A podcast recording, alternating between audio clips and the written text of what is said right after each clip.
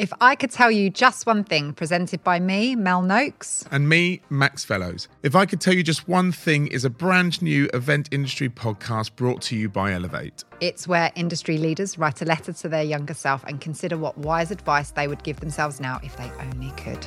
Our discussion is based all around this letter. Be prepared for refreshingly honest, sincere conversations and some wise words of wisdom. This podcast is powered by Wonder, an independent specialist creative events agency who are reimagining what's possible across the business experiences. And we hugely appreciate their support in bringing this series and podcast to life.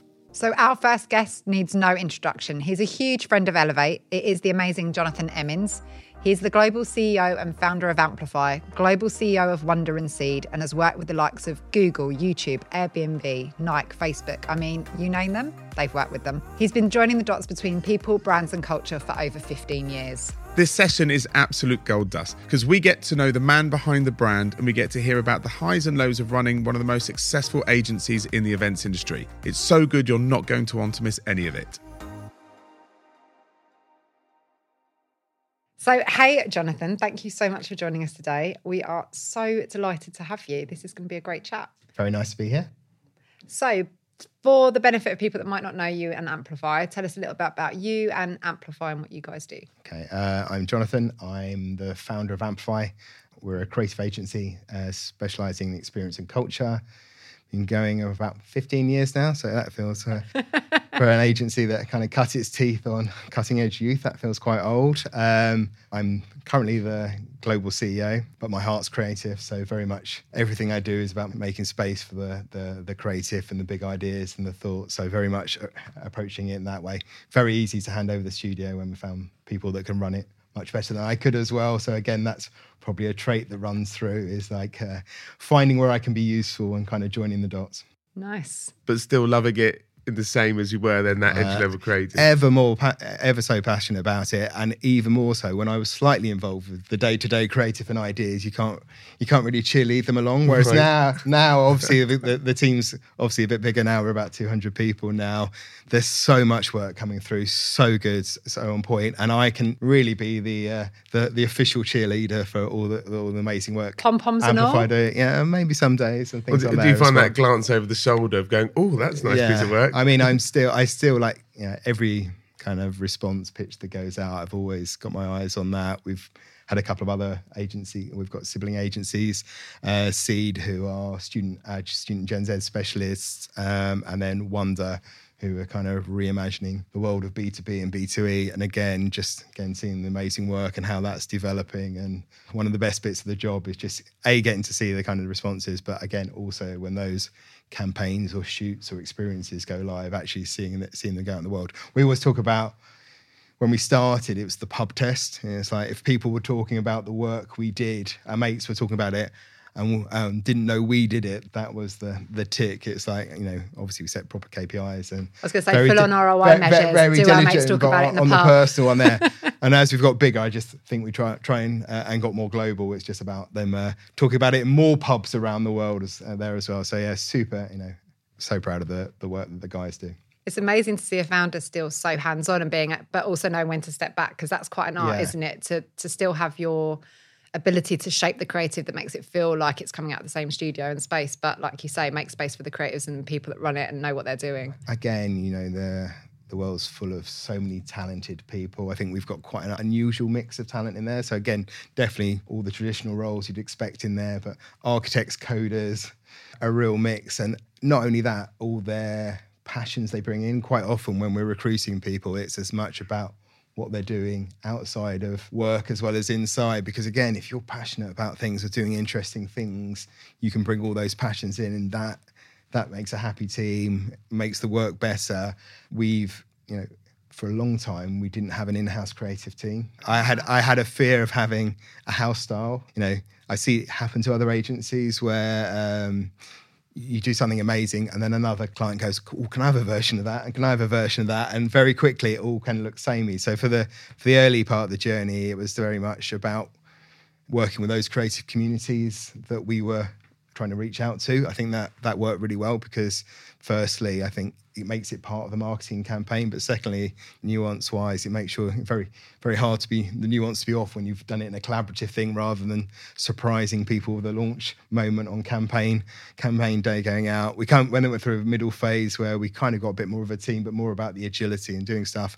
And then finally we realized a lot of the best ideas were, all the best ideas and the strategic thinking was coming from inside the buildings, but in collaboration. So even though we've grown the studio now, Jev's come in to run that with the strategy side of stuff, Minty and Sophie doing a great job there. I think it's very much every time we have a brief, we have two clients, the brands that give us the killer briefs, but the audience is there trying to engage. And for us, that's a good day in the office is when we've got a triple win. We managed to tick off the clients' brand and business objectives. The creative communities have got something that's enriched and more than they would do. It's not just putting a logo on something. And as a team and an agency, we've got a body of work that we're all super proud of and really, really, really, really happy to get out the door. Nice. I've got two things. The first being, there's a bit of, I suppose, blushing moment is that the pub test and things, I think it's safe to say in the last probably 5 years or so that Amplify has been the agency. So congratulations on that. And to the team. There you go, to the team even. But you also mentioned something there, and I suppose this almost leads us a bit back to the beginning in a way, is around that passion piece. And I know, and through Tosh and some of the other team as well in terms of things like music and culture and creative and arts and things like that being a passion. How much of the business's passions, I suppose now, or the kind of the team's passions are yours from when at the beginning or way back at the beginning even, versus has it kind of evolved and moved with the new people that have joined and how the business is transformed? Thankfully, definitely evolved in different passions. It depends what you were listening to early days. Yeah, I mean, there was a period where we were the go-to East End rave agency, kind of working with Converse, Nike, PlayStation, Red Bull, the likes of those clients, the kind of brands we still work with now. There was a period where we're like, we need to be a bit more grown up here. We look a bit smarter, but actually that's still such an integral part of what we do and we wouldn't want to ever stop that. I work with Dr. Martens and, brands that are, youth is probably my passion area about, I think we have a responsibility to pass the baton on. So again, I think a lot of the most exciting ideas, thoughts, energy is coming from youth, seeing the world through fresh eyes. So again, that's still important. But obviously, as again, we've just got so many different perspectives and ideas and backgrounds. I think it's really important to have an agency that reflects the exciting cultural world. So again, think about the team makeup and backgrounds, because just the ideas get better or they're or sense checked or drills and stuff. And you do, again, when you're allowing people to bring their magic superpowers, whatever bit of the business they are, we talk about people having their superpowers, but also their interests and their passions in there as well. So at the moment, it's just some of the most amazing work is some of the guys' pet side hustles and projects they're doing at the moment. And we can use that as a platform to promote not only the great work we're doing as an agency, but that the individuals are doing as well. Brilliant. And we were doing a bit of reading up and know that creativity and things does stem from kind of early on. So the man behind the brand then, Jonathan, schooling wise and things like that, what were you like before you got into the industry and those kind of interests and things like that? What were they like? Describe yourself almost. I would say equal parts geek and hedonist. I think that's probably a good describer there, and unashamedly both. Painfully shy and introverted. I'm very glad we've got amazing people that I can kind of help and support and guide running in the other agencies or within Amplify. Much happier in that kind of supporting, architecting kind of role. Than there's definitely much better speakers in the business than me.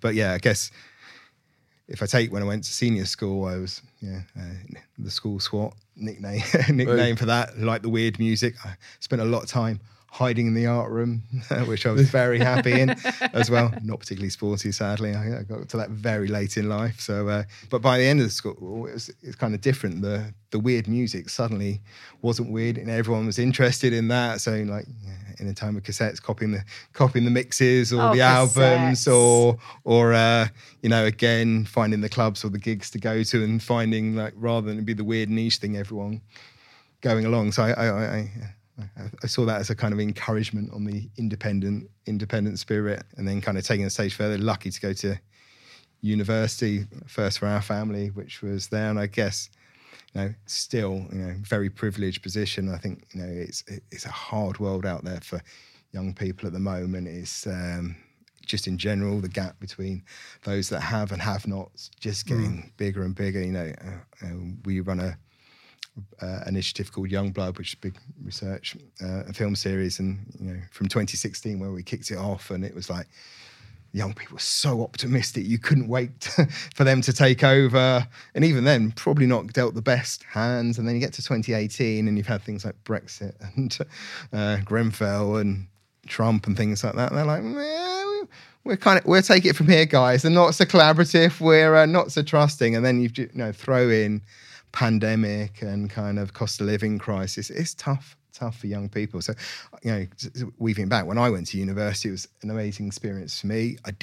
You could tell the people that I was in awe of the confidence, the people that maybe from slightly more affluent backgrounds, despite all the creative stuff, my dad said he'd chop off my fingers if I picked up a pencil. They steered me away from the art college route, but I end up doing history and politics, which was my other kind of love, and kind of specialising in politics of race and subcultures, which I feel things like Young Blood and those kind of things have come from that route. Obviously, the analysis there, that was the academic side. That was great and very lucky to have done that. I think it was as much the opportunities that I hadn't had. So DJing, running club night, running the in-house student training, for example. There were a whole load of other things that I got really stuck into and probably helped me learning how to train other people. I had to overcome my shyness to do that. I hadn't been snowboarding, and worked out you could get free snowboard places if you took people. So we set up a snowboard club, and I was terrible and still am. But I, you know, again, got to do things I maybe hadn't done before. That was a great experience for me.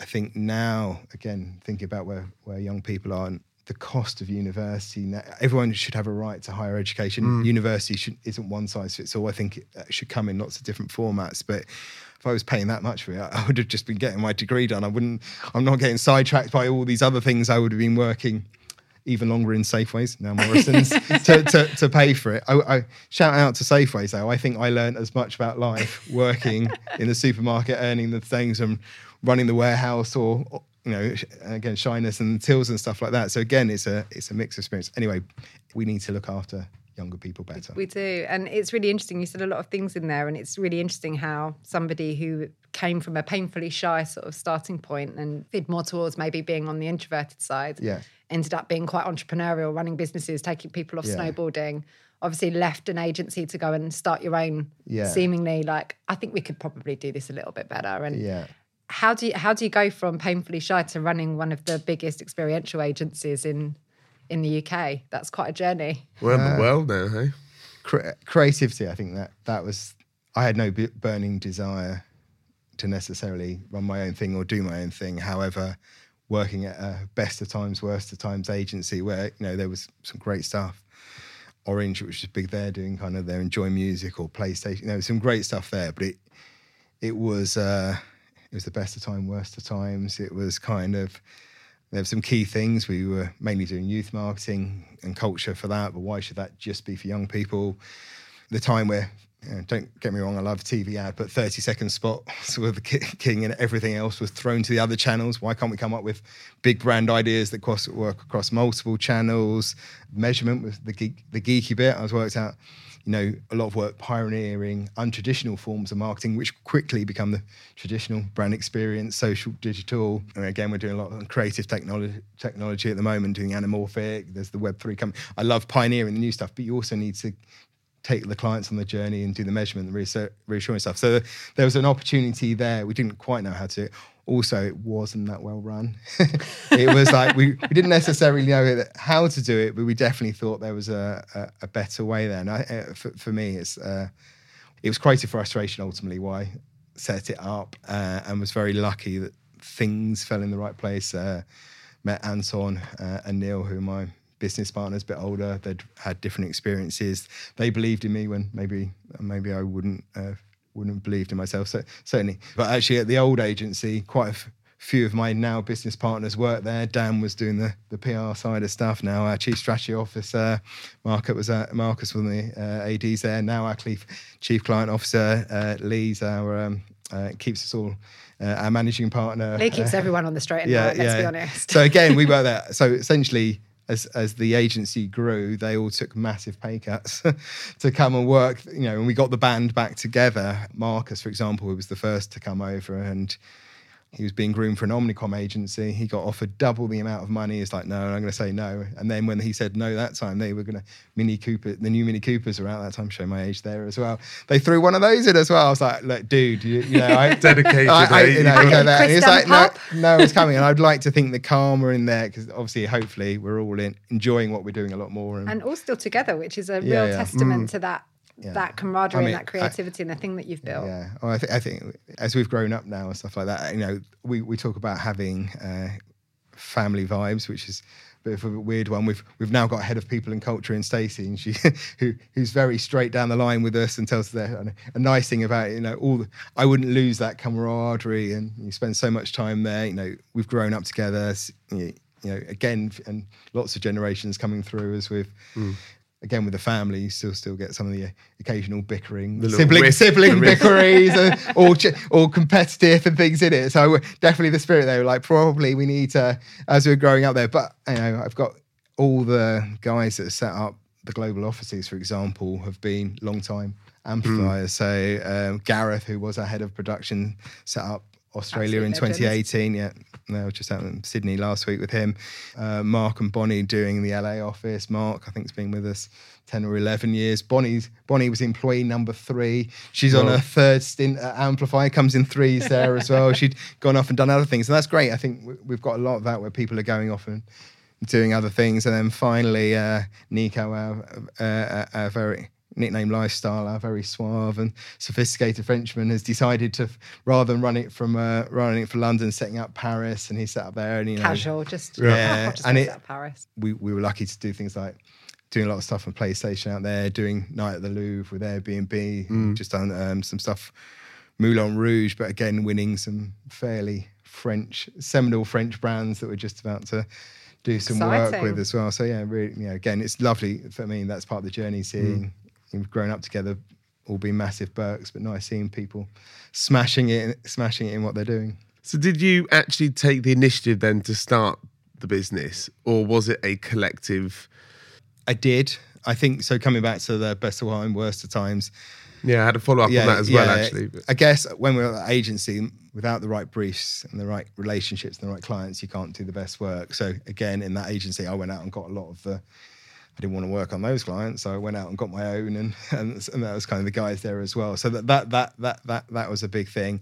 There was actually a recruiter, and he was like, "Tell me three places you want to interview at, and I will give you 3 wild cards. You'll have to do one for each of those." And I was like, you know, again, I didn't even occur to me that recruiters worked on commissions. I don't know how that works. I was just, it's really nice to set up those interviews and stuff there. But through that process, again, one was to be an MD of another agency and take over the role there.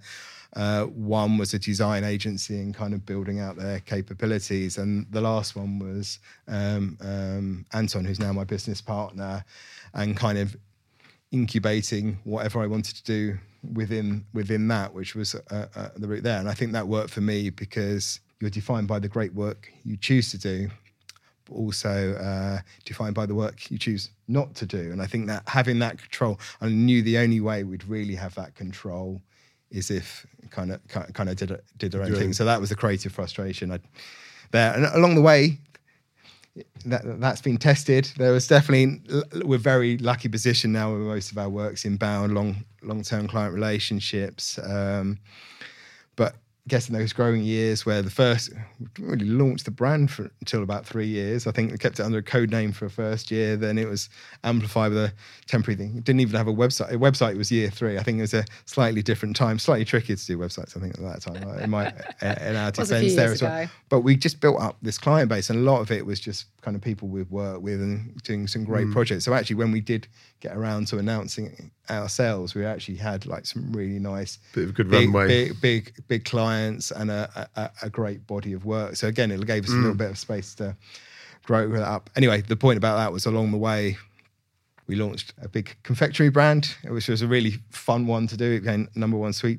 Roundtree's random, still got a soft spot. My kids like it when we go in the shops there. That makes me proud. Anyway, we got offered a lot more work from the parent company of that. And I'm sure we would have done that work well and delivered it brilliantly, but it was taking us in a slightly, almost the antithesis of where we'd set out to be. And although at that time we could have definitely done with the billings and the money from it, we took the decision that wasn't there. And that's something we carry on. Like, you have projects and things, we always kind of do them. I can vouch for that. They've turned me down loads. I've sent briefs over. He always says no. Yeah.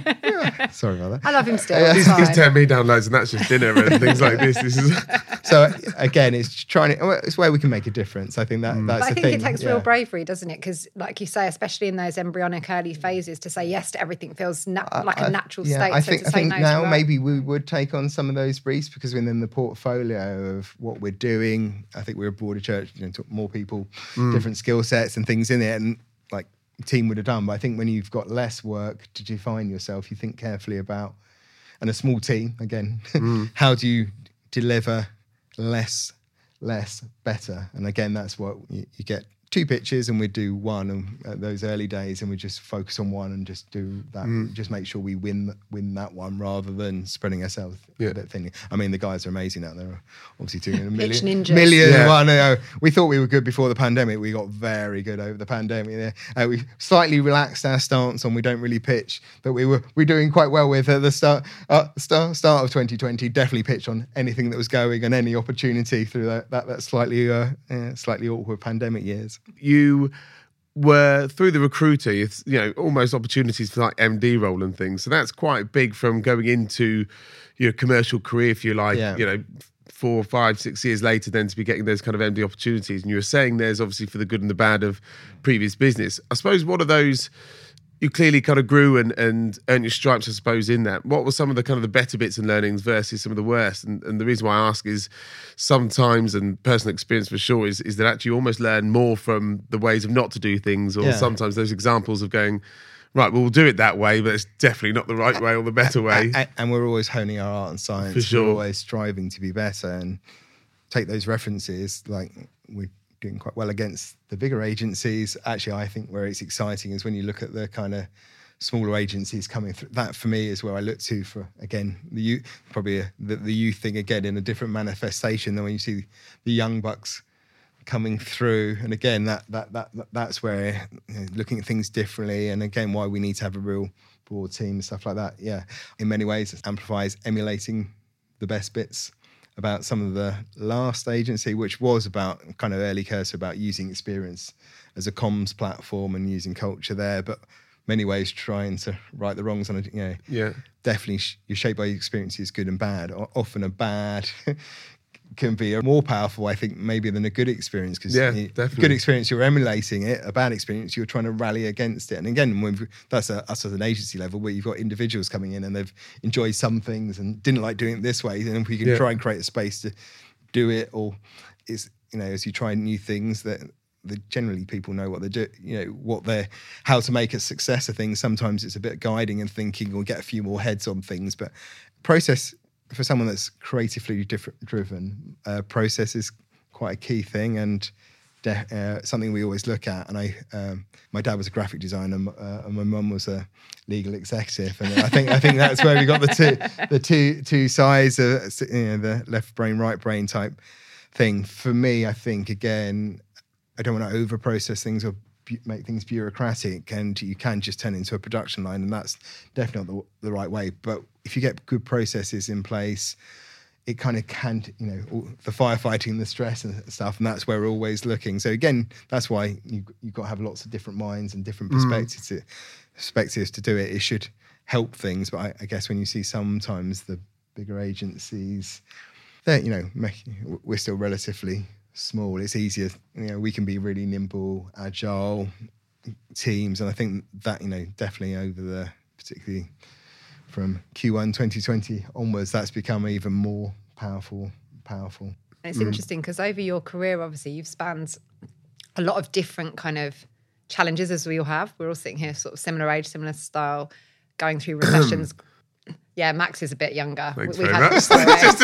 I know. I have to keep checking his passport because I'm like, how young? The grey hair is deceptive, I promise. It was a very uphill paper round. It was really hard. But obviously, it's a forged passport. As an individual working in a company and then somebody running a company facing those challenges, there are some things that you approach probably quite different. So what would you say has been one of the biggest learnings or challenges that you faced, and how have you handled that? So we're always people first. That's, we're only as good as the talented individuals that choose to call Amplify home. People have a choice how they spend their time and energy, and we're grateful for when people spend it with us. And what's nice is lots of those have fairly long careers because we've grown and evolved.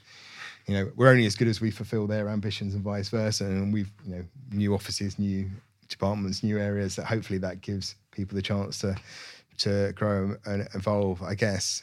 Probably if you talk about challenges, the pandemic, very quickly, as we all remember, it's like kicked in and everyone's being packed off. I remember phoning up G in the Sydney office, obviously morning and night, and explaining things like an abstract concept. And by the time I woke up the next morning, it kicked in there as well. It was, people forget how quickly it all kicked in. I think we took a decision very quickly. We built up this amazing team and squad. We were lucky we kept a lot of the profits, the majority of the profits were kept in the business. So we made investments, but we had that there, and we knew, I guess no one thought at that time it was going to last quite as long. It'll be done by September. Yeah. But we made a statement, I think on 1st of April, I think it was, that we weren't going to make any redundancies. We were going to keep everyone on. And that was even people that had only actually started that week, which I think relaxed everyone. They saw that, and we were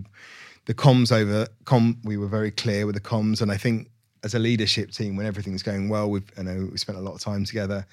The UK management team being really key in that as well.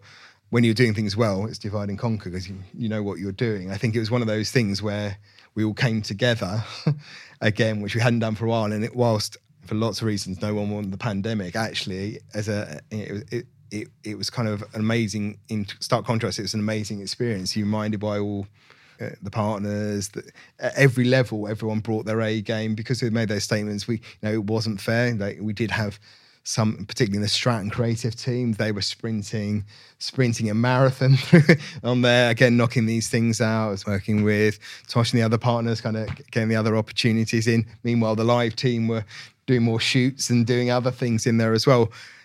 We just bonded, and we did try to be calm and reassuring voice, did lots of webinars, tried to guide our existing clients, actually won a lot of new clients along the way. So whilst, 2020 wasn't the year that Q1 had promised, and actually 2021 took a while to build up, we actually ended up doing amazing, lots of global broadcasts. We did the PlayStation 5 global launch, which was amazing. Particularly, would have been amazing anyway, but it was amazing when I think it was 25 cities, and all of them were in lockdown. So we were shooting those, editing and getting them out on social channels. And it, for me, a creative, again, when you have those challenges, I was looking out in Sydney last week and looking at some of the work Australia did, and again, really innovative work because you had these new constraints in. Anyway, with the people, I guess everyone just, the bonds built, and as we've emerged out of that, we've built up again. We were lucky, we commercially and as a team, we doubled in size since 2020. So we kept all our superstars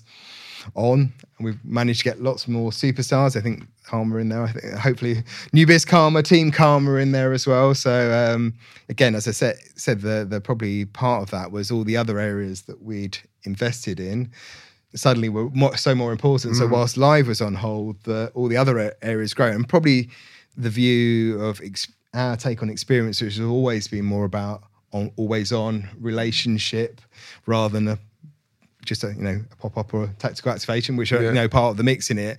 We think about that longer term relationship. It allowed us to do things in a different way, and I think for us as strategists and creatives, it's more exciting. And I think that's carried through. I think as things go back, we're trying to keep pioneering and pushing in different areas as well. We're just about to launch a new initiative called World Building, which is all about the evolution of brand building. I think that for us is so exciting. It reflects where our work is going and where it's got to and where it's going as well. So again, there's a number of thoughts there. We work on a lot of brands where it's brands that have been behind the screens, a lot of the big kind of tech companies, and suddenly how do they behave when beyond that? So a lot of brand guidelines are quite 2D and static and quite almost... Don't know what you mean. Telling you that. And actually the world is actually real 3D, fast moving and co-authored with the fan bases. So that was one of the key points. So we kind of got work there. Again, the advances in technology, consumers have been offered different choices. How do you build a brand that can kind of lean into those as well? And then on top of that, you know, the advances in technology, a lot of the Web3 and AI stuff, we need to think cleverer how we build those brands. And I think for me, that's been particularly exciting because obviously we're lucky to work with PlayStation, Activision, Fortnite, big gaming companies, the Netflixes, Prime Video, Apple, where you've got big IPs, but a lot of brands, you know, Nike have built all their IPs. And again, thinking about how we build that as well. So again, that's taking us in a really interesting direction. So you mentioned in your letter about being positive or positivity being quite important and things like that for you. Being honest in terms of the pandemic then, obviously you've mentioned how as a business you're well set up and you adapted quickly to things. How hard for it realistically and for you, I suppose, as a CEO and as a kind of a global head, how tough was that leading from the front but in a, I suppose, a time when you had no idea quite the extent of what was happening? Even with your glass half full. It was just about getting the team through on what we built. So there was a job to do. So maybe there was a bit of a week of adjusting and redoing the plans. Did you go and have your quiet spot in the house where you just... I was doing, you know, Gareth, who runs the Australian office, who was, again, when we set that up, our first international office through that period. He was my first call in the morning and my last call at night. Again, he was my first call in the morning and last call at night as we were doing fairly long days. It was quite punishing. It was a different way to use creativity and solve that. I think we just had a responsibility to the team. I think that was key. And then quickly seeing it, the challenges and opportunities, the other, you know, very quickly, we were doing these amazing global broadcasts and we shot a TVC for Mitsubishi in America, you know, again, not necessarily, you know, we've kind of gone the other way into TVCs rather than the traditional. We've just got a campaign that's about to come out where the whole campaign and the byproducts are TVC. And I think that's quite a nice metaphor for where Amplify's going. But it, you know, again, period of adjusting, but yeah. And have you had people to guide you through that process? Because I think a lot of the time people assume once you're at the top of a business and you kind of know it all. But have you got people that you turn to, and did you turn to those people through that time for advice or guidance? Yeah. Obviously, as Amplify's grown, partners have come on board. The kind of management teams in all the territories come on, and they obviously played a key role. So we were all supporting, guiding. But I would say everyone at every level kind of had a role in that as well. I think it was as a hard time for the industry. I think, again, everyone rallied round, supported one another. And again, I said it was undemocratic.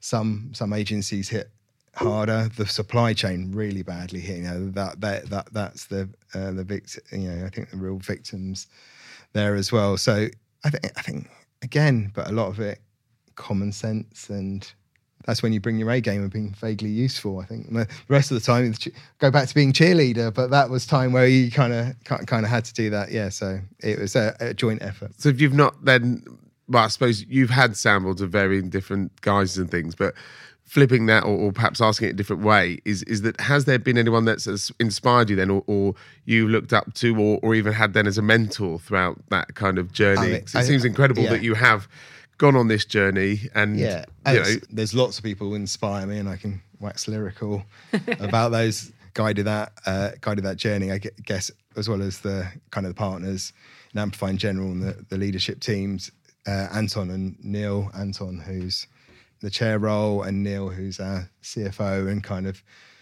again, when I left the last place, I definitely wanted to be with people I respected that were good, kind. I respected out of work as much as inside work. I think, again, balance, and I can see they were good guys, successful, and obviously that they have been very good with me and the other partners are clearing stuff out the way so we could get on with making the work creative and that side of stuff. And so, you know, Neil, the CFO, was very important. Suddenly we were slightly working. I was, you know, working with Seed or Australia as we were trying to look after them and guide. You know, I was doing number stuff. That's crikey. That's a worrying thought as well. We were all kind of rallying around. But those two, you know, again, everyone brought their A game, but the calm and the smarts, they're a bit older as well. They have a bit more experience as well. When I was going through that courting period and being introduced, and you get lots of offers and people blowing smoke and all that kind of stuff. The nice thing when I met Anton was obviously a very successful man, ran big integrated agencies. He'd just tell me about all the things that hadn't gone quite so well.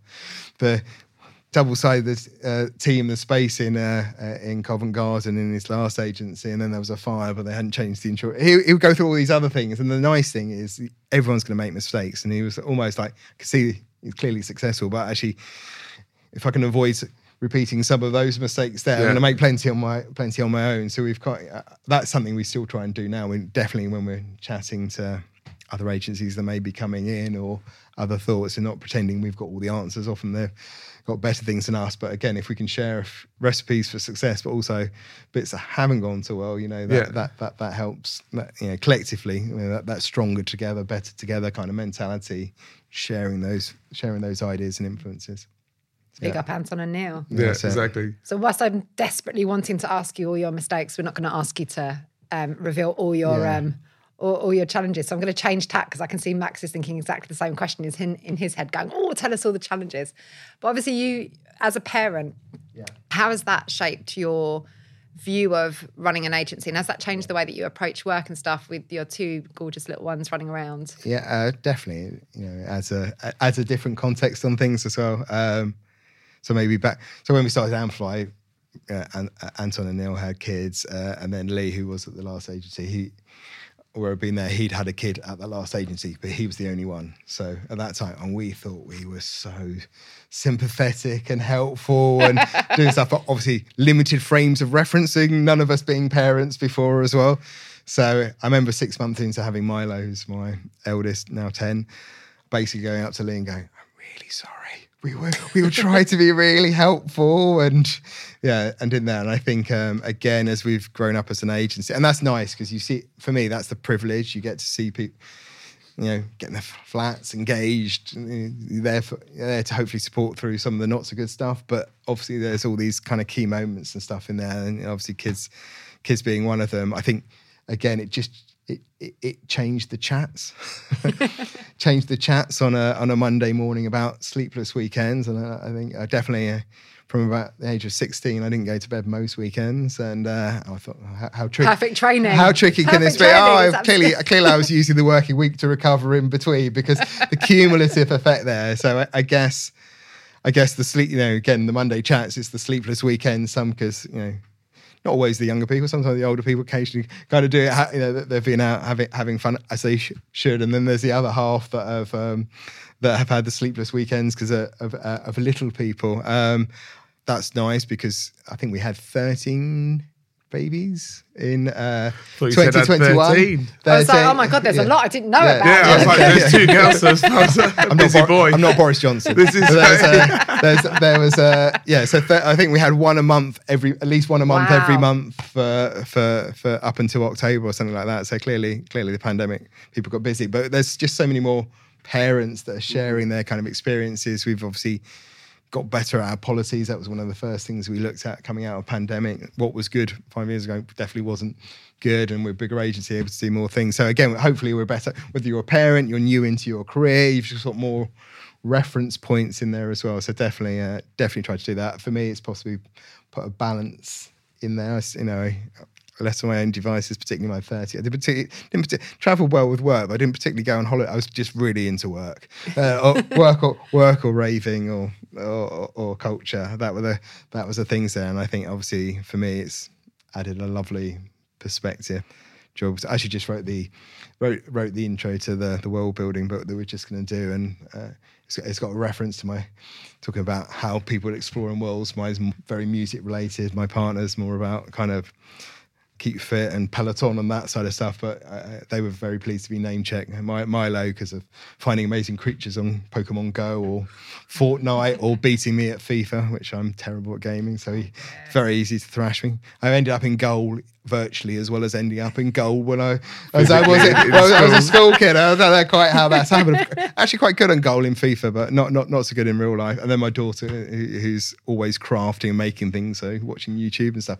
Anyway, it's just really, you know, I've gone on about youth and stuff, but looking through things through a child's eyes, that's really important. We kind of, as we grow older, we kind of lose that magic. And I think, you know, particularly around creatives and stuff, it's really important. We kind of, you know, there's so much happening in the world here, and it's just trying to sometimes simplify it down or look at it with fresh eyes and how that. And you know what, you mentioned something in the letter that was really lovely about this sense of play and never losing that, because that would be a mistake. And you really see that actually come through in a lot of Amplify's work that we've seen over the years, like the Louvre and recently the Lego playground that you guys did over in America. That sense of fun and play is really present. I was going to add kindness to that as well, because as people who do know you, it's, you know, you might have this perhaps thought of what a global CEO might look like, and you're almost the polar opposite of someone that's quite humble, kind, playful to the extent. I think most people are nice, aren't they? I've got to believe most people are good. Well. And even if you don't always know the background of what people are going through. So I try and believe, you know,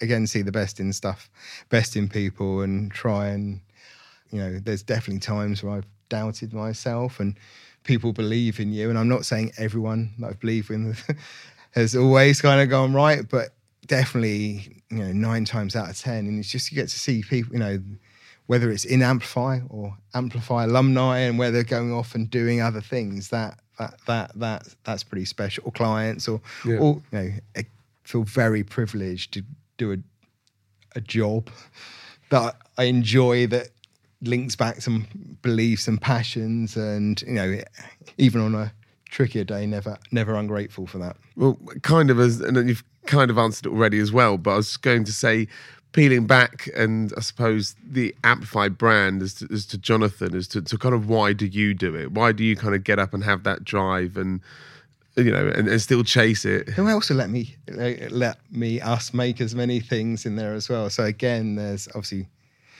you know, whether it's direct, still very involved, Amplify, key initiatives, occasionally add a useful comment on work and things like that. Probably have some rolling of the eyes of the studio or the Strat when I'm trying to be useful and stuff on there as well. But I still feel very in touch. Get to work with a lot of creative communities, talent, things that naturally patronize. That's one thing. What happened, the difference in children, pre-having children, I could be in an Uber around Shoreditch or whatever, and I would know every artist on any of the fly posters or what going around. And then probably a little bit into it, I couldn't recognise some of the ones on the bottom. And then it got to the point where some of the headliners I wasn't quite know there as well. That was quite humbling. So obviously music's still an obsession of mine there as well. So tried to keep a hand in there as well. But again, it's you know, every kind of group, generation, subculture having their own music trends, and we moved away from Dalston, but I was, my partner's going, it's not as though you're going to the nest with the 23-year-olds. Oh, well, I'd just like to feel and know it's there, you know, clearly it'll be a bit weird and stuff, but the energy is, it's a reciprocal thing, isn't it? And if you get all the energies together and in the right things, amazing things can happen, I think. Mm. With that, and referring back to the letter then, and the crux of the conversation, I suppose, or the climax, if you will, is you have led a brilliant, interesting kind of life, upbringing, career, and doing incredibly well. It's going to stop now. Goodbye, Jonathan. I was hoping I might have a bit more fun before tapping out. We should qualify to date. To date, exactly. So, if you were to, and there's a bigger question to follow, but give yourself any reminders or you know, if you were to kind of, any key points, and when would those key points be that you would have a little word with yourself, and what would you be saying to yourself in that kind of career journey that you've had? Probably it's about time, energy is the key thing. Time is the most precious commodity. Use it wisely. Think about who you spend it with, how you're spending it in there as well. I think it's easy with hindsight. Some of the things you spent, wouldn't change anything. Some of the things you spent your time on, possibly later on in life, you kind of think carefully. As long as you're thinking about it, you're not going to get everything right. I think that's important. The people you surround yourself with and choose not to surround yourself with. That was probably a lesson I learned there. And then, yeah, the energy thing is important. And the client agency world, often we're thinking about time and things are judged on time or timesheets and things like that. And actually it's on outputs and thinking about the bigger things. And I think that's really important when we think about KPIs and behavior shifts.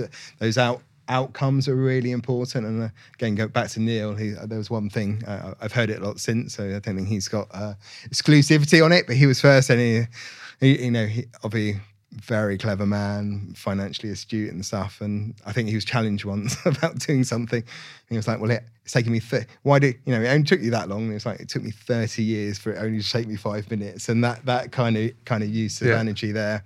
I think the other areas are probably about trusting your gut.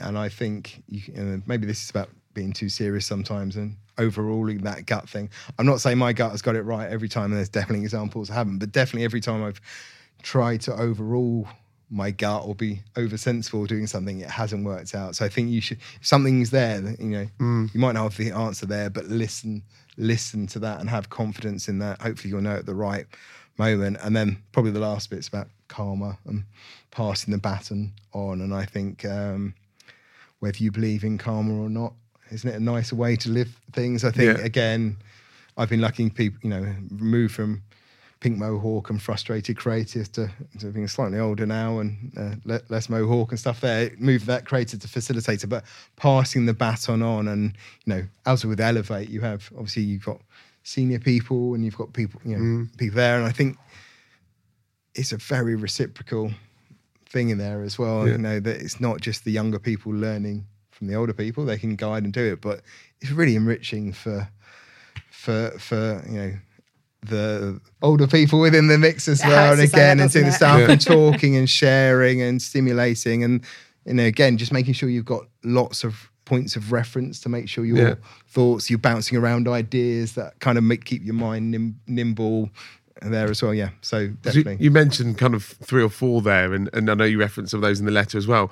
If you were to pick a moment in time in your career to hear certain things, if you like, or whether it's age or whether it's actually kind of moment related, would there be any standout moments for you? Not one moment, but I've been lucky. You need people. Again, maybe it's into the surrounding yourself by the right kind of people. And that's outside work, inside work. I'm very lucky that a lot of my friends either previously and they're all since are in work and stuff, and some people don't want to work with their mates and stuff. There's probably some I shouldn't work with and, you shouldn't do. But when you can get that kind of camaraderie, it's right, and people looking out one another, I think the times we all get a bit into things sometimes or something, it's hard to see the wood from the trees. And I think it's the points that have been important is like whether it's your partner or your colleagues or whatever helping pull your head out when you're getting a bit deep in and things like that. And again, particularly the last 3 years and carrying on to cost of living crisis there, everyone's going through all their, you don't know what challenges and stresses, keeping your eye out for people and making sure people can talk and share and vice versa in there as well. So I think it's probably come back looking out, be kind, look out for one another. And I think that's the genuine thing. And sometimes you're the kindness giver and sometimes you'll be the kindness receiver. Yeah. So that then brings us nicely onto the last question, which is the big one and is the structure and crux of this whole conversation.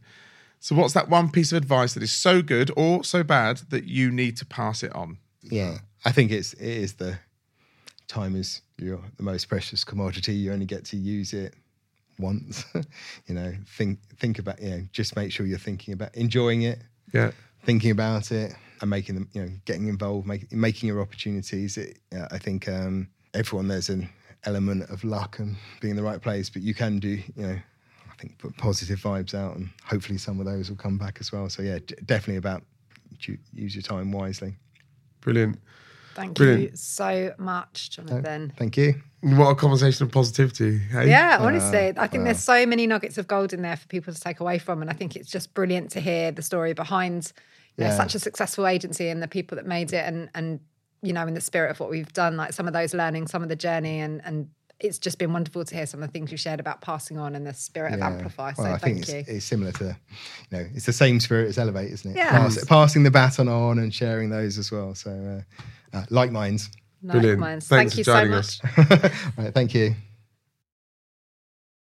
What an incredible conversation that was, right? Oh my God. Do you know what's really lovely? Because we both know Jonathan so well and been fortunate enough to know him for so long, you sort of take it for granted what a lovely guy is. And I think people that are listening, I hope they understand, like he's been the same for 15, 20 years, like that authenticity and that sense of curiosity and creativity and his love of people has never changed actually. And even getting to the top of Amplify and Amplify being the agency they are, it's exactly that same ethos. He's exactly the same character as he was when I first met him quite a few years ago. Yeah, and it's the same really for that whole kind of passion point. And obviously creative and music and culture and youth being that first kind of role and business that he was in all the way through then to now. And it echoes in everything that he was saying. What I found really interesting as well is in some of those moments where perhaps it was a bit tougher or didn't know is that there were some key people for him that have always been there. And amazingly, 15, 20 years later, still those same people and pillars really that he kind of relies on and talks to and looks for advice. And do you know what I really loved is that, because I think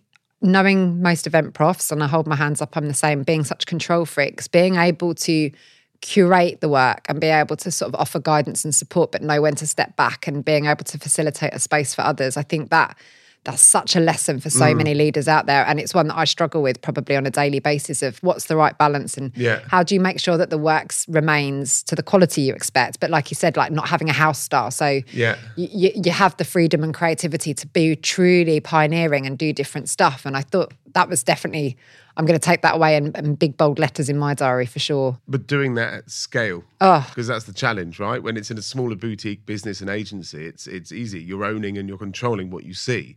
You've then potentially got 5 tiers of management in between some of the younger creatives that he mentioned, those more disruptive maverick type creatives as well. So I think that's amazing. And lastly, for me, it was some of those takeaways, those bits of advice, and he had loads of it. Really, really good stuff. Even if we asked for one, but he came up with all of the good ones, where he was saying about that timepiece being so important, but the authenticity and passion about doing what you believe in, saying no, and having the courage, leaning into the discomfort sometimes of having the courage to say no to the right things if it doesn't feel right in your gut. And that must have been so hard, right? Early on, I mean, you know, you're building your own business as well, like the need for that financial security and stability, it must have been almost easier to say yes at that point. And interestingly, he was like, no, that it's easier now, because at that time it was about staying true to who you were.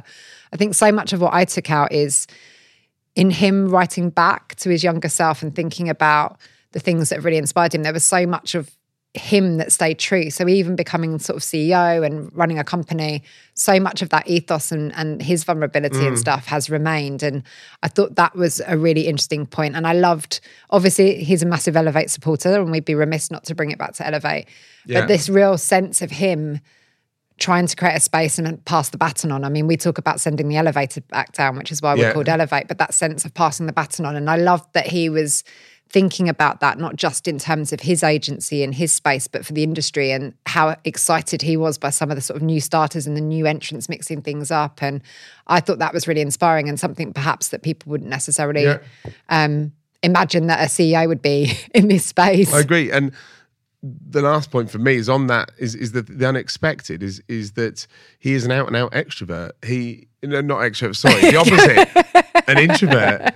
Yeah. And with that, I think we have, or perhaps, you know, we have as an audience and the event professional community is thinking that it's extrovert, overly confident, you know, out there kind of big personal brands that are the ones defining and refining what success looks like and things. And it doesn't have to be like that. And it has, in my mind, what I defined as a successful CEO kind of reshaped what that looks like and the characteristics of who it is that takes to make a successful business. Yeah, absolutely. And I think that finally for me, that piece of surrounding yourself with people, like he like being humble enough to know where you're strong and where you need to rely on other people or bring other people in and celebrating their success. You know, I joked about the pom-poms, but Jonathan is actually a brilliant cheerleader for so many people in not just his agency, but the industry. And I think that's a really lovely qualities. There was just so much to take away from that conversation. What a brilliant, brilliant hour. I could have talked all day. Yeah, tell me about it. Elevate operates thanks to the generosity of our partners and supporters. To find out more about them, you can check them out via our website, elevateme.co. Together, we're changing lives, careers, and the events industry for the better. This podcast was powered by Wonder, the independent specialist creative business-to-business and business-to-employee events agency. And a huge thanks goes to our producer and fellow team elevator, Pete Kerwood.